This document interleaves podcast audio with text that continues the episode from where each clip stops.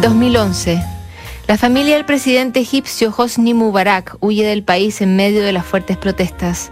En Libia, el pueblo se rebela contra Muammar Gaddafi, quien finalmente es capturado pierde la vida en medio del conflicto. Un terremoto grado 9 en Japón provoca el accidente nuclear de Fukushima. Fidel Castro renuncia de manera definitiva y cede el poder a su hermano Raúl. Estados Unidos anuncia la captura y muerte de Osama Bin Laden. En Chile, la movilización estudiantil convoca protestas y paros multitudinarios. Muere Steve Jobs y el líder de Corea del Norte, Kim Jong-il, lo sucede su hijo Kim Jong-un.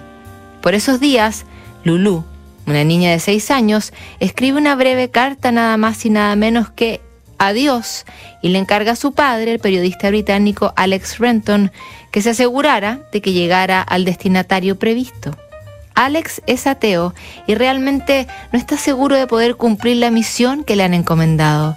Envió copias a familiares, amigos cristianos, la Iglesia Episcopal Escocesa local, la Iglesia de Escocia y la Iglesia Católica Escocesa, pero no consiguió la ayuda que esperaba. No era fácil.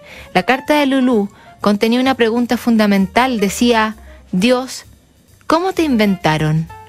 Fue el arzobispo de Canterbury, Rowan Williams, quien intentó con mayor éxito responder a la niña. Querida Lulu, tu papá me envió tu carta y me preguntó si tenía alguna respuesta. Es difícil, pero creo que Dios podría responder un poco así.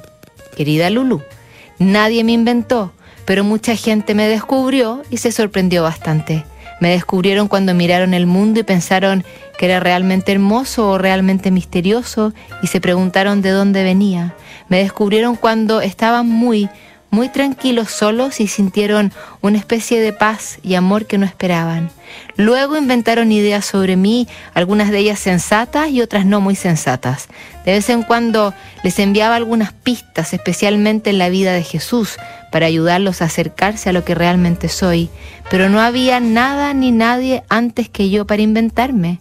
Al igual que alguien que escribe una historia en un libro, comencé a inventar la historia del mundo y finalmente inventé seres humanos como tú, que podían hacerme preguntas incómodas.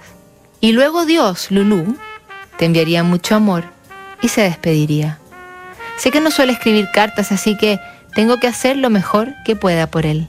Mucho amor de mi parte también, arzobispo Rowan Williams. El periodista recuerda cuando le leyó a su hija la carta con la respuesta. Ella reaccionó bien. Dijo que le serviría para su trabajo la historia de Dios. ¿Y qué piensas ahora? quiso saber el padre.